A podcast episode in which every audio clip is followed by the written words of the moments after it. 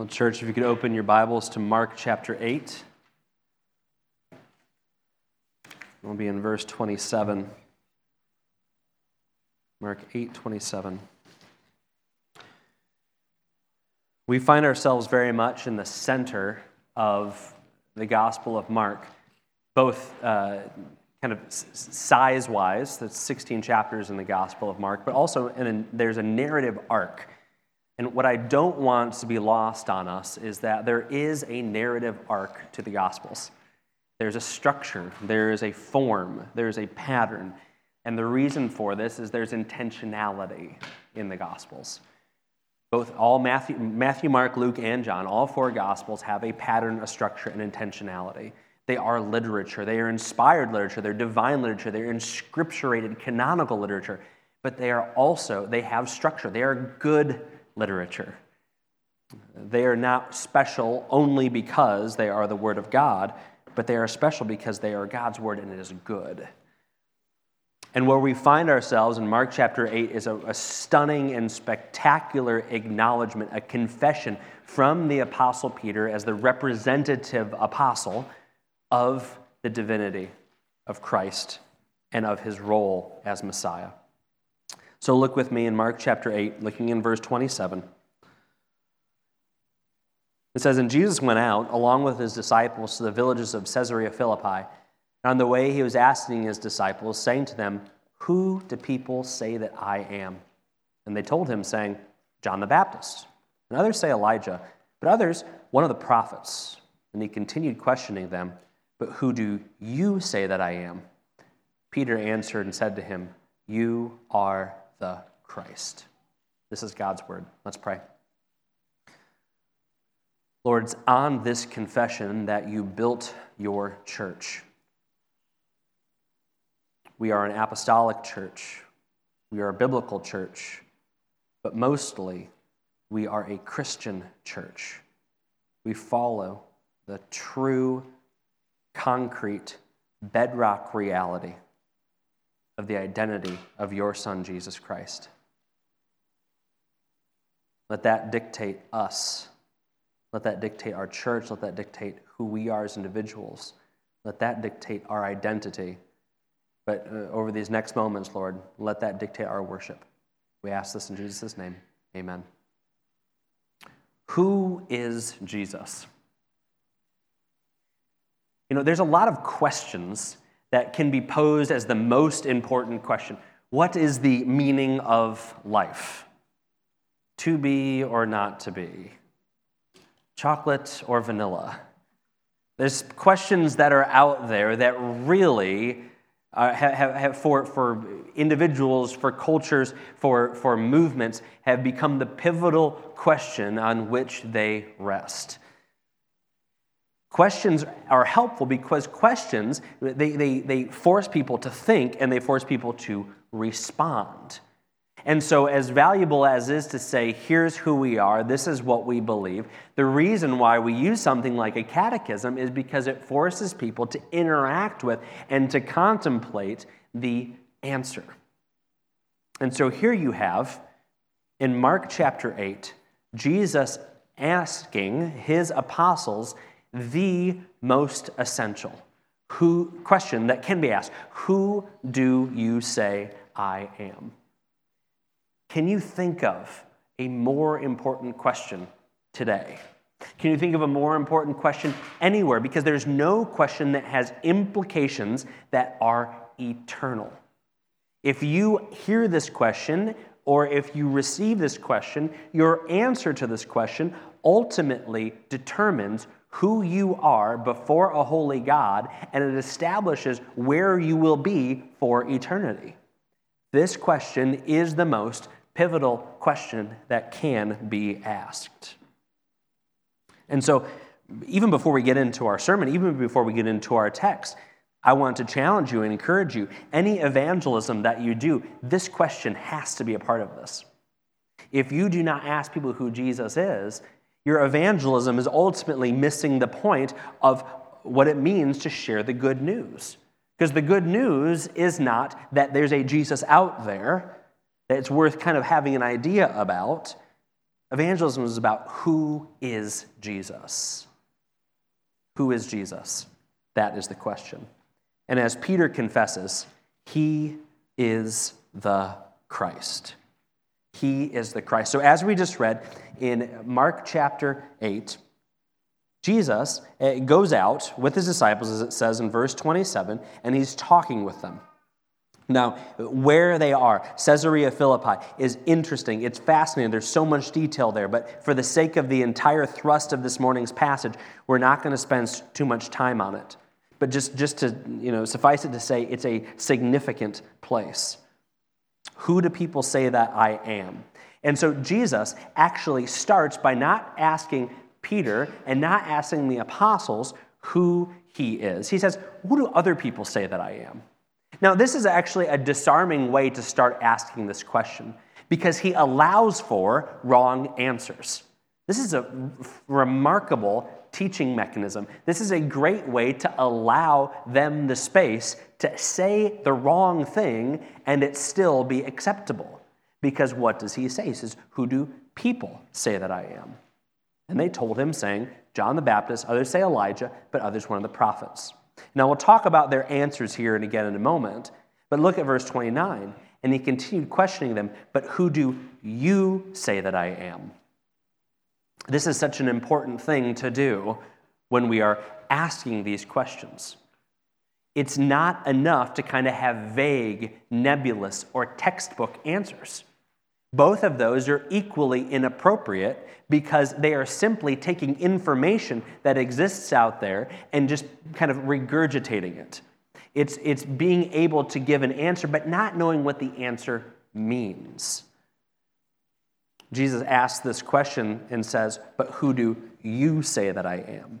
He's asking for a confession. He's asking for a profession. He's asking for some sort of solid statement on who he is in the minds of the apostles. And so Peter speaks up. And in verse 29, Peter answered and said to him, You are the Christ. Peter's confession is right. Peter's confession is true. Now, it's important to remember does Peter have a full understanding of what Jesus' life and ministry entails at this point? No, as we'll see here in a moment, he doesn't. In fact, he is very hesitant to embrace the fullness of the ministry of the Messiah, of the Christ at this point. But his confession is right. He gets it.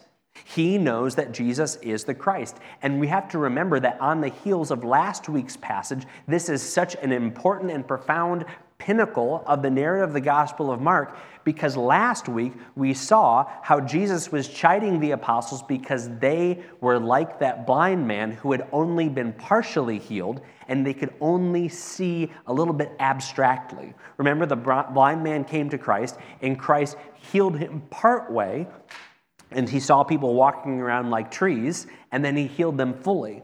And the purpose of that wasn't because Jesus had lost his mojo, wasn't because he didn't know what the man actually wanted.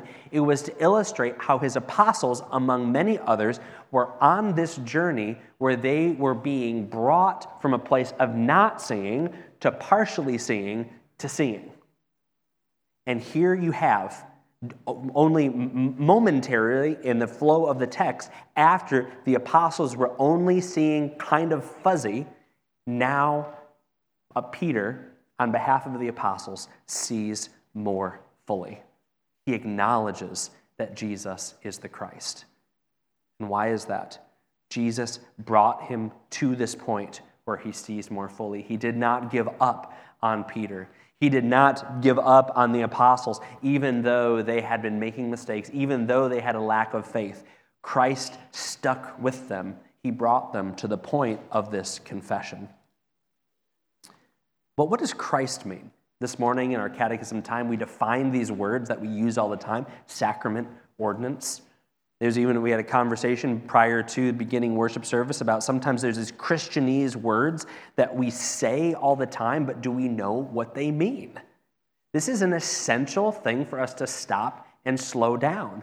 What does Christ mean? I, I don't mean to sound blasphemous, but I, I, I do mean to uh, truly point out a problem that if you polled many evangelicals out there, they may very well think that Christ was Jesus' last name. It's, it's worth chuckling at, I think. What does Christ mean? Christ is Messiah.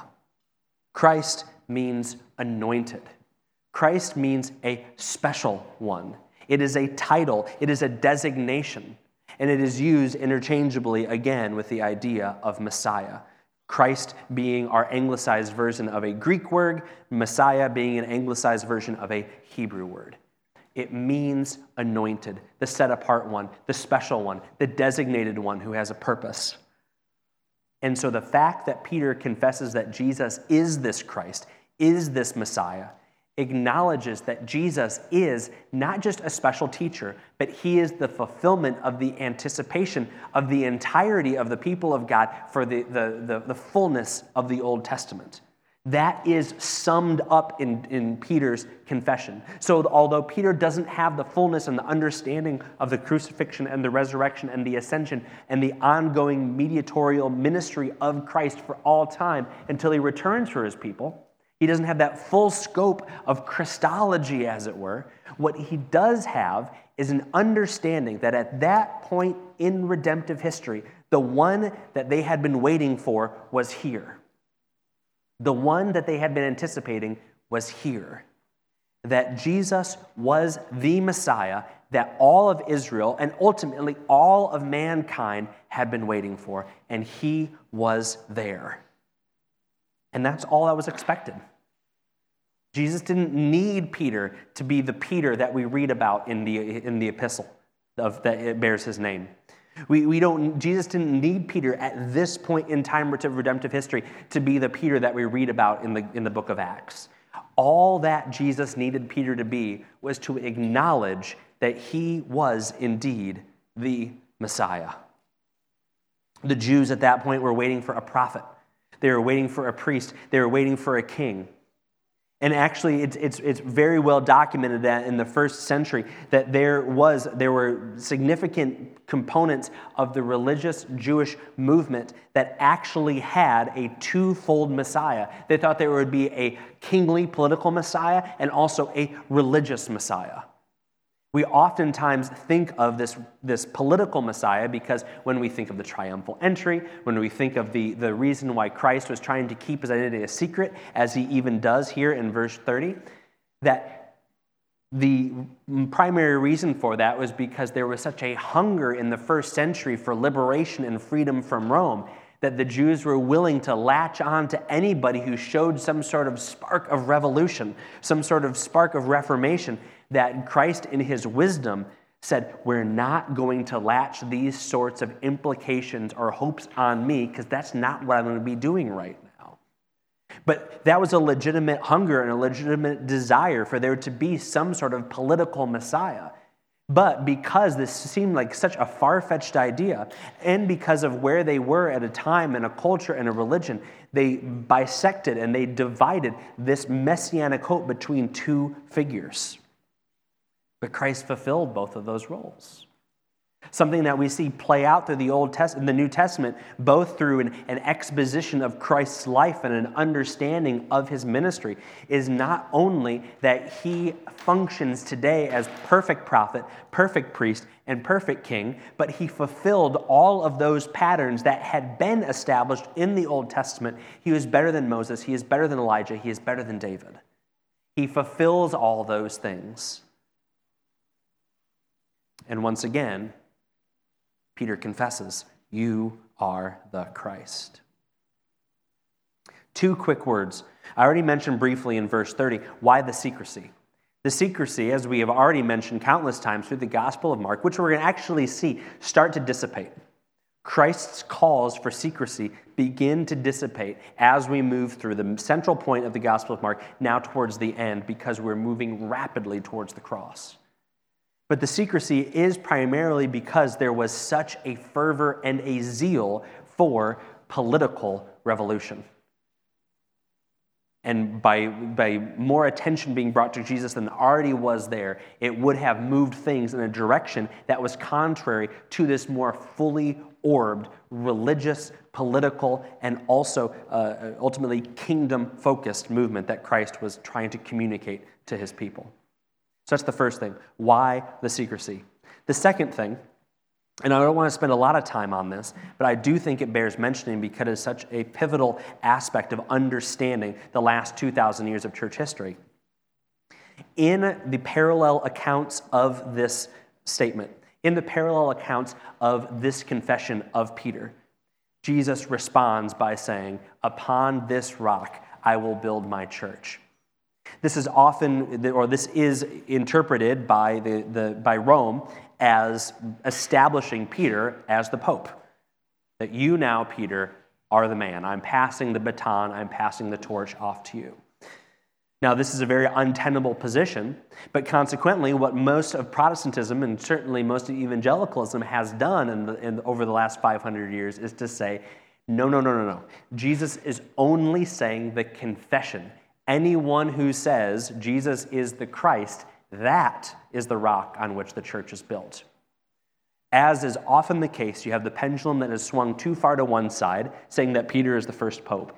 And then you have the, the pendulum swung to the other side, that Peter is nothing special, the apostles are nothing special. It is just these words, this idea of identifying Jesus as the Christ, that is the foundation. A much more measured and a much more biblically faithful way to go about understanding this is the understanding that yes, the confession matters, but the apostles matter too. Peter is indeed the foundation of the church, as are the other 11 apostles. Notice here, and, and, and again, we're not going to get into the parallel accounts of it, but this, this Peter is, even in Mark's kind of brief account, the spokesman for the apostles. You say that they are talking in verse 28. He's talking to his disciples in verse 27. And in verse 31, he continues to talk to them. So, although Peter is the spokesman, the apostles are indeed the ones who are in view as Jesus is having this conversation. And as you again go to these parallel accounts, it's, he, excuse me, he is indeed talking to all of them as this foundation on which the church is built. And as we already said this morning, we are an apostolic church. Our scripture is apostolic scripture. Our, our teaching is apostolic teaching. This movement is built upon, this, this, this, this kingdom movement on earth is built upon what Christ did and then invested into these, well, 12 actually becomes 11 men to go out into all the world, baptizing and making disciples. And so we do not acknowledge that Peter here is because he was the first one to say it, is the first pope, because as in a few minutes he's going to say something quite fallible, which again, if you know anything about the doctrine of papal infallibility, it kind of runs into these problems of saying something authoritative and then a few minutes later saying something very unauthoritative. But then also, uh, it, it's very true that, that in, in very clear throughout the flow of the biblical history that the apostles had a pivotal role to be the foundation of what would be the church. What we look back on today was built upon their work, not because of who they are, not because of what they did, because of what Christ did through them. so, again, that's, that's worth just speaking on very briefly because it's such an essential part of understanding the last 2,000 years of church history. So, who is Jesus? He is the Christ. Peter confesses this. But I want to go back and look at one thing. He is the Christ, but he can't be anything else. He can't be anything else. He can't be anything less than. He is the Christ. Any other confession is wrong. Notice what they said in verse 28 when Jesus asked them, Who, who do people say I am? It says John the Baptist, Elijah, one of the prophets. Now, real quick, why would people say these things? Well, we already know why they would say John the Baptist because a few weeks ago, Herod thought that Jesus was John the Baptist reincarnated. Herod apparently wasn't super religious, but he believed enough to believe in reincarnation. He thought that the ghost of John the Baptist was there to haunt him after he beheaded him. So, why would people say John the Baptist? Well, because Herod was in a really bad place And he was saying that Jesus was probably John the Baptist. Others say Elijah. Why would they say Elijah? We have to remember Elijah was assumed into heaven. He was one of the few people that scripture says did not die an earthly death, but was brought into the presence of God. And scripture says that Elijah would return. And so people said this is a logical thing. Jesus is doing miracles, Elijah did miracles. Jesus is a great prophet, Elijah was a great prophet. It just makes sense. The problem with that is, and that assumption is that we already read that Christ pointed out indefinitely that John the Baptist himself was Elijah. So it's kind of interesting and funny. Not, again, not in any sort of reincarnation sense, but simply in the forerunner, simply in the pointing sense that he was, had, had the mantle of Elijah as this powerful prophet. But again, it's funny that you have John the Baptist and Elijah are both these misconceptions of who Jesus is when they both had the role and the function of pointing to the Messiah. But others, they say, one of the prophets. So there's this acknowledgement that Christ, again, had this prophetic role. So as we said, there was the anticipation of this great prophet, this great king, this great priest. But only pegging Jesus as one of those and not as all three misses the point of who he is. John and Elijah were good, but John and Elijah are old wine. They're fine for old wineskins but they're not fine for what Christ is doing. The prophets are good, but they are the wrong kind of cloth for the new kind of garment that is being made and being formed by the kingdom that is coming into fullness because of the ministry of Christ. He can't be anything else. Now, again, I, I want to really put a fine point on this. Calling, telling somebody they have the ministry of John the Baptist, the ministry of Elijah, the ministry of prophet, is a good thing. It is a nice thing. The problem is 99% doesn't get you all the way. It's not full, it's not all the way. And only giving Jesus platitudes, only giving him kind words, giving him a very high position, giving him a very high rank, but not giving him the fullness of who he is, is less than he deserves. This is a wonderful question for us to be asked today. This is part of that question we need to ask Who is Jesus? Is he 99%? Is he almost good enough? Is he a really good teacher? Is he a really good guy? Is he really powerful, but not all powerful, not all the way? He can't be anything else. Thank you, son. Besides Messiah. So he is the Christ, he can't be anything else. But part and parcel with this is the truth that he must be humiliated and exalted. He must be humiliated and exalted. So continue looking at Mark chapter 8. Verse 31 says this And he began to teach them that the Son of Man must suffer many things and be rejected by the elders and the chief priests and the scribes and be killed, and after three days rise again. So here you have, for the first time in the Gospel of Mark, a recording of Jesus being so explicit about what his ministry entails. So explicit about the fact that there is this great humiliation that must come before the great exaltation. This is counterintuitive to the conceptions of Messiah. They thought it would be triumphal entry and uphill from there. They thought it would be this, all these miraculous signs and only good things. To factor in this humiliation was counterintuitive to all of the assumptions about the ministry of the Messiah. And for the apostles, it seemed utter madness. How could the one who walked on water, how could the one who calmed the sea, how could the one who multiplied loaves and fishes, who had power over the demons, who had power over people, who had power over nature itself, how could he be thus humiliated? Any confession that denies Jesus' humiliation is wrong.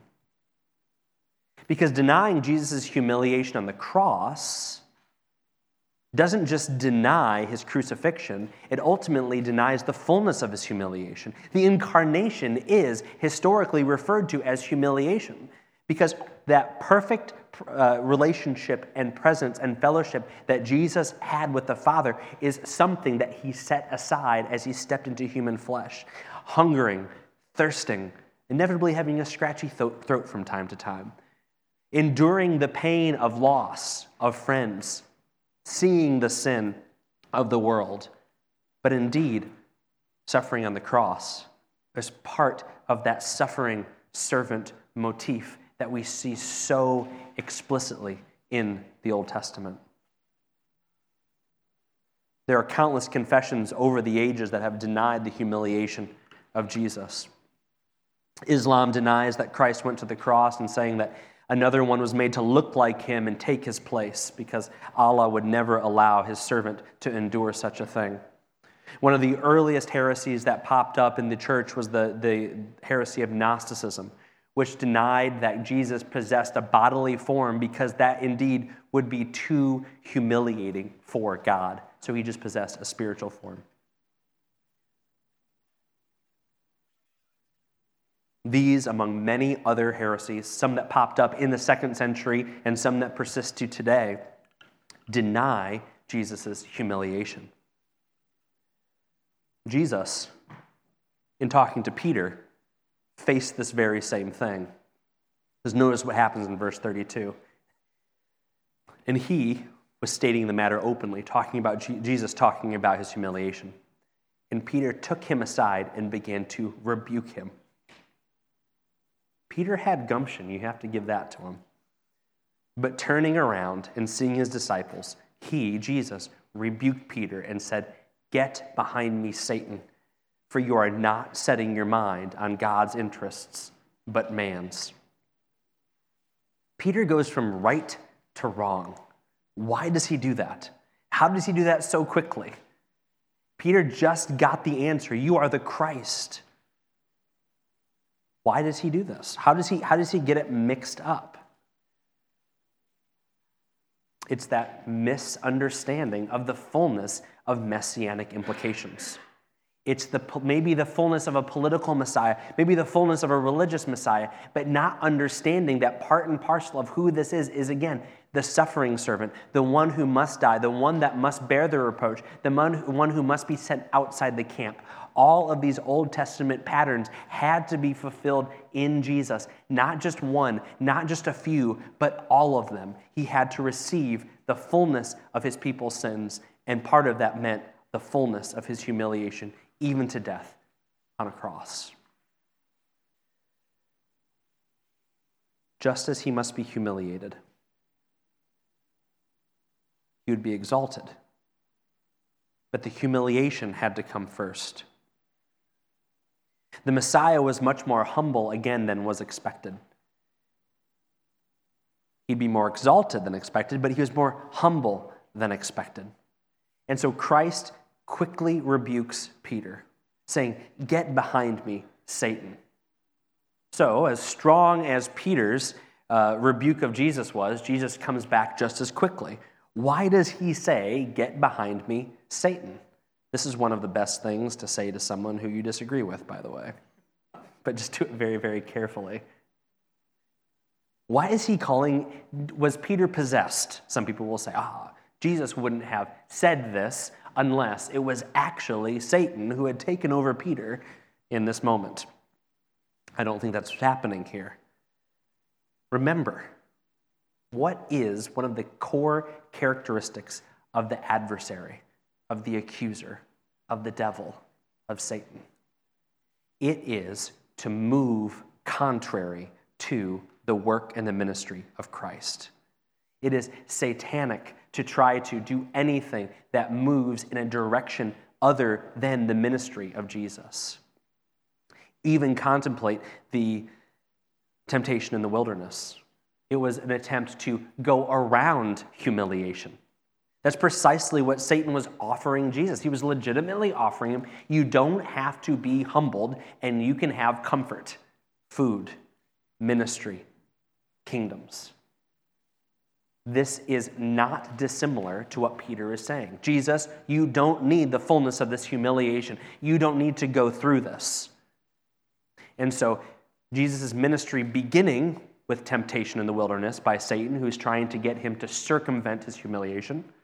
Now, the pinnacle of, of his ministry to his, his apostles also meets the same sort of resistance, where Peter, who should have known better, is trying to get Jesus to circumvent the humiliation that is necessary for him to be the true fulfillment of Messiah as prescribed by the Old Testament, but certainly more important, as set out from the foundation of the world by the triune Godhead. And so Jesus calls a spade a spade and says, You are acting just like the adversary. Interestingly, this is what the title of Antichrist has uh, uh, the connotations of. Antichrist, sometimes based on popular fiction, popular Christian fiction over the last 20 and 30 years, is picked up as this one figure who will rise up, who is inevitably associated with the person who is on the opposite side of the political party of you, or ahead of an, an enemy nation. We don't find that in Scripture, by the way. It's just, again, popular Christian fiction. Antichrist, as defined by Scripture in the three times it is used, not in the book of Revelation, mind you, in John's epistle, says the spirit of Antichrist denies the Father and the Son, confesses Jesus is not from God, does not confess Jesus Christ as coming in the flesh. The spirit of Antichrist runs parallel to the satanic uh, confession that Jesus is less than what Scripture says he is that he is less than who Scripture claims him to be. Peter's confession is like Satan's confession. Peter's attempt to get Jesus to circumvent the plan that was laid out by the Trinity before the foundation of the world is Antichrist. Now, again, does this mean that Peter is immediately damned and that he falls into fire and brimstone and they have to go and find another apostle right away? No. Again, Jesus is in the process of bringing his apostles from not seeing to seeing kind of in a fuzzy way to seeing more fully. This ought to be a great encouragement to us that Peter, the one who was so close to Christ, had these falls, had these stumbles had these bold attempts at doing what he thought was right, but were just so wrong, yet Christ stuck with him. we have a Jesus who is long suffering. We have a Jesus who understands our weaknesses.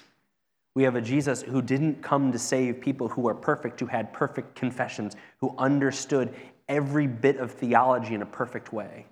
We have a Jesus who came to save people who didn't understand and who don't understand, but in our humility are attempting in his spirit to understand more. So Peter sees more fully. He confesses that he is the Christ, but he requires a quick course correction from Jesus because he doesn't see perfectly yet. Peter shows humility here. And we see it in other gospels of the same example about how Peter shows humility. But Peter doesn't have it right. We only have to think about what happens after Jesus is arrested and Peter's quick dismissals and denials of him.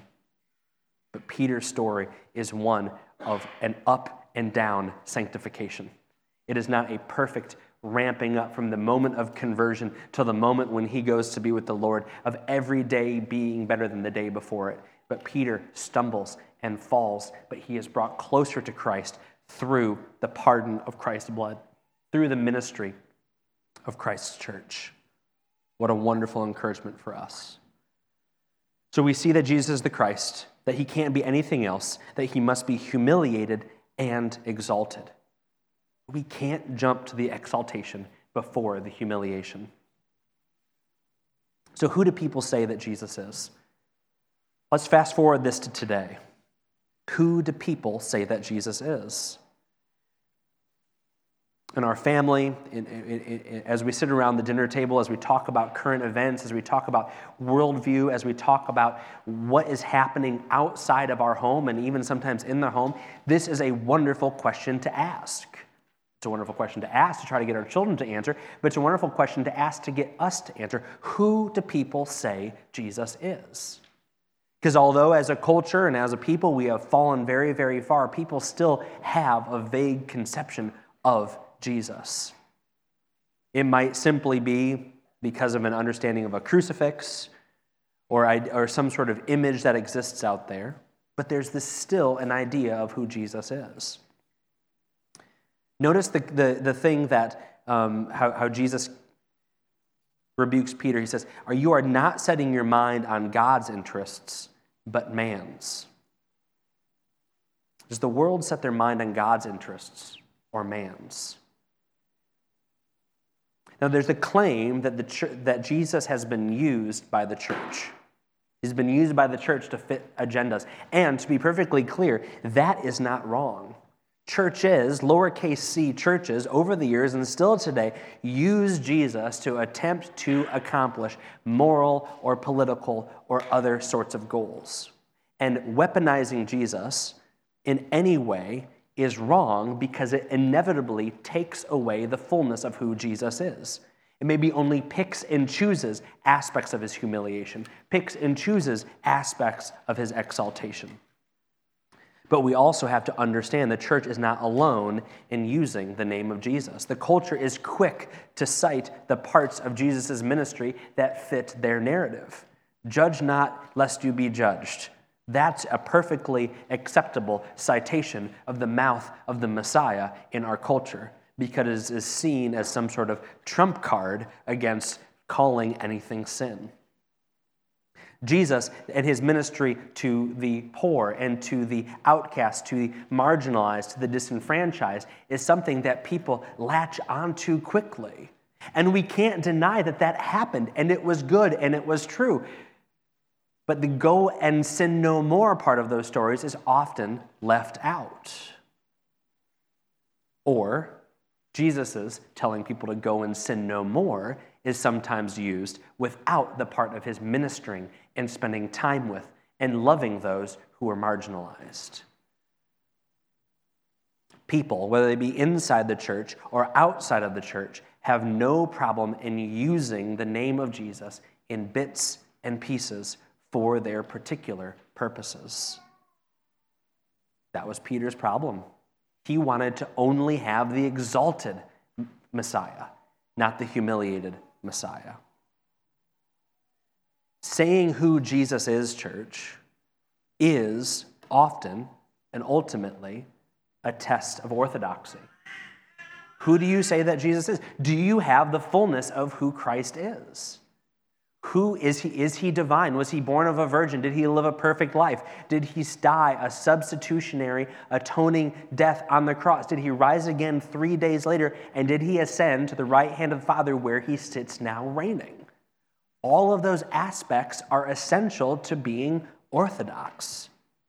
Jesus is not just a good teacher. Jesus is not just a miracle worker. Jesus is not just an elevated, exalted man.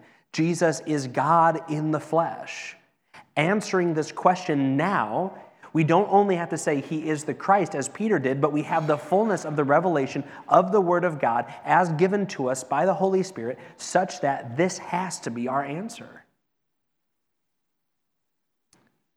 So the question is not to who people say Jesus is, but who do you say Jesus is? Who do you say Jesus is? And when it comes to answering this question, are you parroting something that you heard me say? Are you parroting something that you heard another pastor say? Are you parroting something that you heard your parents say?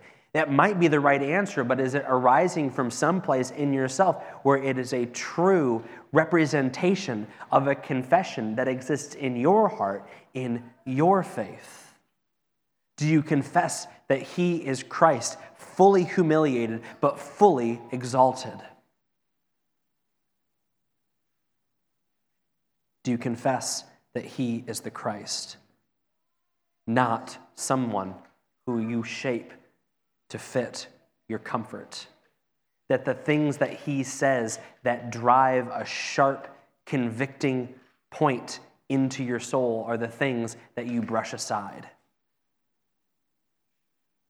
That he is only an image of, of criticizing the sins that you hate the most, the doctrines you like the most, the issues you care about most. We have to accept Christ for who he is. This is a standard that we quickly tell the culture about, but we ourselves are not immune to this either. We have to have a fully orbed Christ. From Genesis to Revelation, prophet, priest, king, humble yet exalted, fully God, fully man. This is the Christ that we must confess. This is what the title of Messiah entails. We cannot leave out portions that are uncomfortable or inconvenient to us because they demand us to deal with our issues. Those are the aspects of Christ we must run to most fully the aspects of Christ that are most difficult for us, if they are biblical, are the ones that we ought to embrace in a way that changes us. Because it's not about us being, being gotten by Jesus, it's about us getting Jesus. It's about us understanding Him in His fullness. It's about us being transformed more into His likeness, not us finding quick and convenient and culturally appropriate ways to mold, shape, and mishandle His words so that it's easy and more palatable for us to get through a day of conviction and a day of engagement. He is the Christ. He can't be anything else. And his church ought to be the last ones to do that, of trying to form him in our image. As we close this morning, the supper is a great reorienting tool. And I say that in the most respectful way possible. This sacrament, this ordinance is reorienting because what it does is it gives us, as we said already this morning in the Catechism, a tangible opportunity to consider both Christ's humiliation and his exaltation, both in his humanity and his, his humiliation reaching a zenith when his blood was shed and his body is broken. But the fact that this is a meal that is also an anticipatory meal a promised meal that we will enjoy with him in glory. The supper allows us to dwell on both his humiliation and his exaltation, and how we are called to join him in his humiliation. As it says in 1 Corinthians, in the words of institution, that when you take the bread and you take the cup, you preach you confess Christ's death until he comes. We preach that to ourselves in as much as we preach it to each other and to a watching world. So, as John comes up to lead us in a song, I'll pray and ask you to come up and receive the elements for the Lord's Supper.